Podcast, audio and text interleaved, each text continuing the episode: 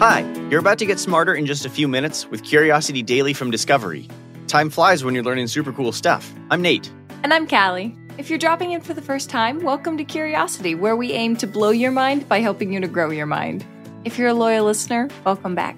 Today, you'll learn about the link between gastrointestinal disorders and mental health, how the path you take walking through a crowd can be predicted by mathematics, and how we've now witnessed an example of super propulsion in nature for the first time. Without further ado, let's satisfy some curiosity. So, we've talked a bit before about the age old concept of the mind body connection, but today I want to tell you about a very concrete example. Ooh, okay. Already a good hook. I would like to hear more. Thank you. Thank you. Uh, have you ever heard of GERD before? It's gastrointestinal reflux disease, and it's got some pretty awesome symptoms like heartburn, involuntary regurgitation, and chest pain. Yeah, okay. Yeah, I've heard of it. I've never heard the long name before, but I do actually have some close friends who have to deal with this. But from what I've heard, it doesn't have anything to do with the mind, right? Well, hold on a second. We'll get to that. So, a little bit of background GERD is one of the most common gastrointestinal disorders, and it affects anywhere between 10 to 20% of the global population. What's really interesting is that a number of studies have shown that people with GERD are more likely to develop anxiety disorders and depression. Okay, that does make sense to me. I mean, I understand I wouldn't necessarily be feeling my best if I was dealing with heartburn and chest pain all the time. But can you explain what exactly is going on when someone is experiencing GERD? Like, can, can you break it down for us? Yeah, so acid reflux is a common thing that nearly everybody on Earth has experienced. And it, it, happens when a valve at the end of our esophagus doesn't close properly when food enters the stomach. And this sends a backwash of stomach acid back up to the esophagus, creating a sour, acidic taste. But it's it is normal. And it's when acid reflux happens more than twice a week for several weeks that things might get a little dicey because you could have GERD. And GERD comes from the body constantly experiencing acid reflux. And it leads to things you mentioned like heartburn and upper abdominal pain, but also trouble swallowing and the possible feeling of a lump in your throat and it will create an overall reduced quality of life, possibly even leading to complications like esophageal cancer. Okay, and so it's this reduced quality of life that's causing anxiety or depression. Eh, maybe it's kind of hard to say. So, those studies also make it a little tough to link the condition to depression and anxiety because the results might be offset by factors like lifestyle habits, socioeconomic status, or comorbidities, which is when there are two or more diseases or medical conditions mingling together within the same person. Okay. And especially since depression and anxiety are so common, I can see how that would make connecting the conditions pretty difficult considering there are so many other moving parts to consider. So, how would you even go about doing this study with all of these factors? A team from Central South University did a Mendelian randomization study, or an MR for short. Eh, it's a little complicated, so forgive the simplification here, but basically, they looked into genetics and used statistics to find the likelihood that someone experienced GERD. They performed six analyses and then added a seventh to adjust for any extra factors, like whether a person smoked cigarettes or drank alcohol or was overweight. So they had a space mercenary do a study? Not Mandalorian, Mendelian. Gregor Mendel. It's fine. Sure. okay. so, what did they find? They actually found a huge link. So, every single test the team ran showed that GERD significantly increases the risk of anxiety disorders and depression, even when the people they surveyed smoked, were overweight, or drank alcohol. On the flip side, they also found that if somebody had a history of anxiety or depression, it did not seem to increase their risk of developing GERD. That means there's now some pretty sturdy evidence that if someone has GERD and is suffering from anxiety or depression, it's very likely because of GERD. Okay, I'm glad there's a link now, but also that sucks. Like, you get GERD, your body suffers, and your mind suffers. Like, is there anything we can do about this? The team recommends adding psychological treatment plans to any GERD treatment. Psychological assessment, as well as any necessary psychological support therapy, could really help somebody reduce the risk of any harm that comes from an anxiety disorder or depression. But to be fair, this study only used data from European people. We're going to need to do more studies to see if GERD and anxiety are linked in the same way in other populations. But this is a promising start for an otherwise previously understudied trek into the link between gastrointestinal disorders and mental health. Wild. I'm going to have to tell my friends. People just love to say that math is a subject that doesn't apply to their everyday lives, myself included. But I just came across a study that proves that this is absolutely false. Okay, a math topic sounds great. Give me more info. Normally, I wouldn't be excited about a math subject, but this one's kind of fun. Uh, it turns out that if you've ever walked through a crowd, surprise, you are actually using math. Have you ever noticed how when people fall into a crowd, they start walking as if they were in lanes, even if there are no lanes? Well, a team of mathematicians from the University of Bath in England investigated by recruiting a group of volunteers that they had walk across an experimental area they put together that was similar to King's Cross Station in London. As the volunteers walked, the researchers filmed them walking and then watched the footage after, noticing something interesting. Mathematical patterns were popping up in real life as the volunteers walked. So, to the casual eye, it might have looked disorderly. After all, it's a bunch of people walking toward one location. But the team started noticing the volunteers weren't just walking chaotically or even just in straight lines. They were walking in more complex curved patterns like ellipses, parabolas, and hyperbolas. Okay, forgive me. I'm not seeing what this has to do with math or science. I mean, isn't that just random formation of how people are walking? No, that's the thing. That's that's what makes this fascinating. It's not. Nobody's talking about it. Nobody's acknowledging the phenomenon, but it's definitely happening all around us and it has to do with the science of active matter. All right. Uh what is active matter? It's kind of um a vague definition but broadly, it's the study of behaviors within specific populations. So think of anything from flocks of birds to bacteria and how they navigate within their group. Gotcha. Okay. So, how an individual behaves when in a group. Exactly. It can even predict when these subconscious lanes are going to be straight lines or curved lines. What's even crazier is that the theory can account for a line will tilt when people are in the habit of passing on one side rather than the other, similar to how when we drive in America, we're encouraged to pass on the left. Though in their study, they force people to pass on the right. It's a pretty big theory that proves we're doing math even when we aren't thinking about it. All right. Could could it all just be a coincidence? Well, that's the thing. They quickly found out it wasn't. They teamed up with the Academy of Physical Education in Poland and expanded the amount of volunteers they could use to make the area a bit more crowded and close to real life. This gave them enough data to create a mathematical theory that could accurately predict whether subconscious line formation would be straight, curved, or tilted due to whatever subconscious traffic rules came up. Okay, how does the theory work? So we'll back up a bit here. Have you ever heard of Einstein's theory of Brownian motion? It's really similar to that, which describes the random flow of liquid or gas molecules colliding with one another in a specific area. So think about if you've ever sprayed room freshener or Febreze and how the liquid particles interact with the air, or when you see dust in a beam of sunlight moving around the room. That's Brownian motion. Basically, a bunch of micro calculations that allow the particles to coexist in harmony. Obviously, physics are hardwired into nature, and this theory suggests they're hardwired into our brains too.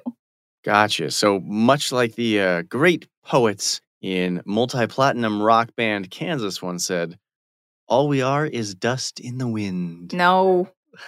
yes, but that's really cool. Does it matter what the area looks like? The shape and setup? Like, for instance, I know that most pedestrian traffic will pass through zebra crossings, which you know, are crosswalks marked by those fat white stripes on the ground? The team from Bath doesn't actually think so, no. Mathematical shapes and paths could possibly be created by any group of people anywhere. What's more is that these findings also provide us with the evidence that lane formations could pop up just about anywhere, and it doesn't have to be an animal or bacteria doing it. All right, so what is it that we can learn from this study that they've done? okay. well, here's the takeaway. We've witnessed similar shapes pop up in the formations of molecules, meaning that there's a lot more structure both on a molecular level and socially than we ever thought. Right now, there's not any kind of bigger picture plan when it comes to, say, a practical application for this information. But that's not to say there won't be. So for now, what we have is something the researchers call a neat mathematical theory. Love it. Well, today I'm going to teach you about super propulsion by talking about an insect that flicks pee from its butt. what?